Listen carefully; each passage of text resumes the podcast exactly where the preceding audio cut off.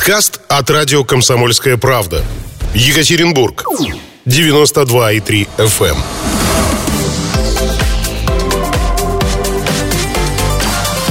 Картина дня. Ну, а сейчас давайте перейдем к другим темам. А, В заключении нашей программы я хочу представить специальный проект «Комсомолки». У нас в студии сейчас находится наш корреспондент Евгений Стоянов. А, Здравствуй, Женя. Добрый день. Дело в том, что его сутки держали в полиции без еды и без телефона. Евгений, что случилось? Неужели вы нарушили режим самоизоляции или вышли на какой-то запрещенный митинг? Что же вы натворили? Рассказывайте. Ну, там, в общем-то, у нас фабула вся описана. Я подвозил э, случайного попутчика. Оказалась девушка, которая голосовала, объясняла, что у нее сел телефон, поэтому она не может э, вызвать такси привычным способом. И Я в этот момент на обочине стоял, менял лампочку в автомобиле. Э, Дорога там пролегала через сады, и вот когда мы стали... Ну, она там еще объяснила, что у нее э, там ребенок с бывшим мужем, бывший муж пьяный, что-то такая какая-то история прям слезливая. Ну, я В общем, я так согласился. понимаю, вы, вы как джентльмен, как настоящий мужчина, решили помочь вот этой девушке и подвести ее там до дома э, за Ну, ребенком. Ну, не вот. прям как джентльмен, она мне денег пообещала, я подумал, ну, ладно. Ну, как частный извоз обычный, в общем-то, не запрещен, насколько я знаю, законом.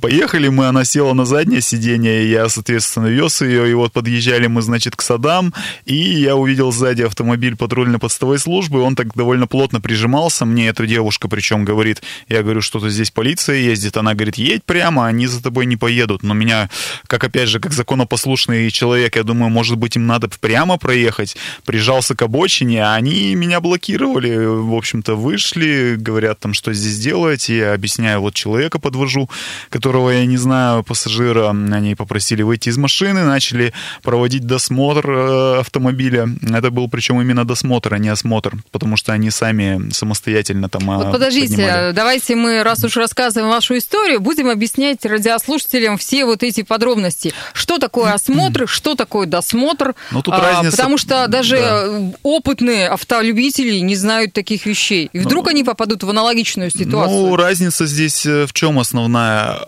Осмотр – это когда человек э, сам показывает предметы, то есть его там сотрудник ГИБДД, там, полиции, он ему просит показать, покажи, что у тебя лежит в бардачке. Человек открывает бардачок и сам показывает своими руками, достает там э, документы, предметы перекладывает, показывает. Это осмотр. Это осмотр, да. А досмотр – это когда сотрудник полиции сам берет и начинает у тебя вот эти предметы доставать. Подождите, у меня такой сразу вопрос. А они имеют право без понятых вот это все Ну, делать? конечно, нет. Да, они не имеют права это делать без понятых, но э, так система у нас работает. Если они будут каждый раз вызывать по каждому поводу понятых, то, соответственно, у них на это уйдет очень много времени. И я вот эту вот всю процедуру понимал, что они занимаются досмотром не совсем законным, потому что нет понятых. А Но... можно было возразить или Можно нельзя было. в той ситуации? А, нет, можно было, и я думаю, что они, в общем-то, были адекватные, вот эти сотрудники. Я думаю, что они бы сказали бы, да, хорошо, давай дождемся э, оперативную группу, давай дождемся понятых, э, вызвали бы действительно эту оперативную группу. Я понимаю, что мы находимся там где-то в лесу, и понятых они, скорее всего, будут долго искать, не каждый на это согласится. Ну и я, в общем-то, уверен, что у меня ничего в машине нет запрещенного. Я эту девушку не знал, но как-то не мог предположить, что запрещенное это, оказывается, есть у нее в сумке. Поэтому вот, ну, говорю, я не стал просить требовать понятых, но, наверное, может быть, это зря было. Ну, хотя в глобальном смысле это, в общем-то, ничего не изменило, потому что они нашли у нее... Итак, я поняла, у этой девушки что-то было не то в сумке. Да, там были, как потом экспертиза показала, это были наркотики. Не помню даже, если честно, название, ну, какая-то вот синтетика, э, какое-то там приспособление для курения этих наркотиков, там, ну, типа трубки какой-то. Но они сразу же полицейские определили, и она, в общем-то, сама призналась им. И я, кстати, наверное, ей в этом смысле даже благодарен, хотя так, наверное, как бы она, когда как только это нашли и достали, она сразу же сказала, а, что это мое. И говорит, он, меня, он просто меня подвозил, это просто водитель, и вот прям сама сказала полицейским, говорит, не трогайте его, это мои вещи, они у меня в сумке лежат. И я прям вот благодарен ей за это такое, не знаю, уместно ли сказать, что это было благородство. Но, тем не менее, все-таки, то есть э, полицейские, что называется, обшмонали вашу машину, да, да. они э, в том числе э, у этой девушки изъяли наркотические да. вещества, а что дальше-то произошло? Дальше мы это где-то вот задержали, они нас, получается, в 7, э, ну, в 7 вечера 15 минут или 7 вечера 10 минут, что-то такое. Сначала мы очень долго ждали, на нее сразу надели наручники, ее закрыли, значит, в автомобиль, в ППСП, машину УАЗик сзади, отсек для задержанных. Я сначала разговаривал с ними, там общался, пока они э, осуществляли этот досмотр автомобиля, потом они нашли у меня редакционное удостоверение, поняли, что я журналист. Э, ну, как-то они спокойнее, что ли, стали реагировать после этого на меня. На меня наручники не надевали. А потом меня в этот же отсек посадили вместе с ней, он довольно тесный, и мы ждали прибытия сначала следственно-оперативной группы, потом мы ждали, когда они найдут понятых. На все на это ушло, ну, часа три точно. Где-то понятые пришли, наверное, часов в 10, пол одиннадцатого. А, вот так. Так, хорошо. А что дальше случилось? Дальше понятые э, начали, то есть полицейские по новой начали проводить вот этот осмотр. Якобы они в первый раз у нее нашли это в сумке. То есть говорят, понятые, обратите внимание, смотрите, сумка, вот мы оттуда достаем запрещенные вещества. А, значит, там у меня начинают там осматривать сумку вот, поясную.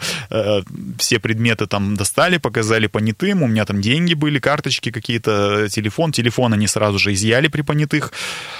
убрали его, ну, опечатали его в конверт, убрали, все остальное осталось со мной. Ну, я говорю, Подождите, там... а как же звонок там адвокату или э, там куда-то еще? Ну, там вот, же можно же это делать? А, вообще, да, вот эта девушка задержана, она их тоже спрашивала, можно ли ей позвонить. Они говорили, да, ты можешь сделать один звонок, но как-то вот, э, а у нее, ну, у нее не было телефона, то ли он, я, я не понял, он сломан или разряжен, ну, не суть. Она просила меня, чтобы я ей дал телефон, телефон и позвонил. Вот еще момент, когда мы сидели в машине, пока он у меня был не изъят. Почему они, кстати, сразу его не изъяли, я не знаю.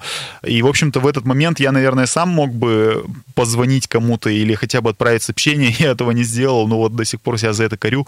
А, ну, не сделал, потому что я как-то был уверен, что думал, ну, они разберутся, тем более они знают, что я журналист. Ну, наверное, ну, не хотелось как-то никого напрягать, лишний раз беспокоить. В общем, понятно. Беспечно вы поступили. А что да. случилось дальше? То есть вас привезли в полицию и сутки продержали без еды, воды, телефона не, и не дав возможность никому сообщить, один, где вы и что вы. Да, они один раз, кстати, меня покормили, но это было уже в 12 часов, и тоже это происходило как там вот... Э, Чем кормили-то хоть? Чем там кормят в полиции? Это было, кстати, такая интересно. Сначала э, вообще меня покормили только благодаря вот этим ППСникам, которые меня задержали. То есть они меня задержали, потом в отдел привезли, оформили, и там э, есть такие камеры для административно задержанных, КАЗы их называют сокращенно.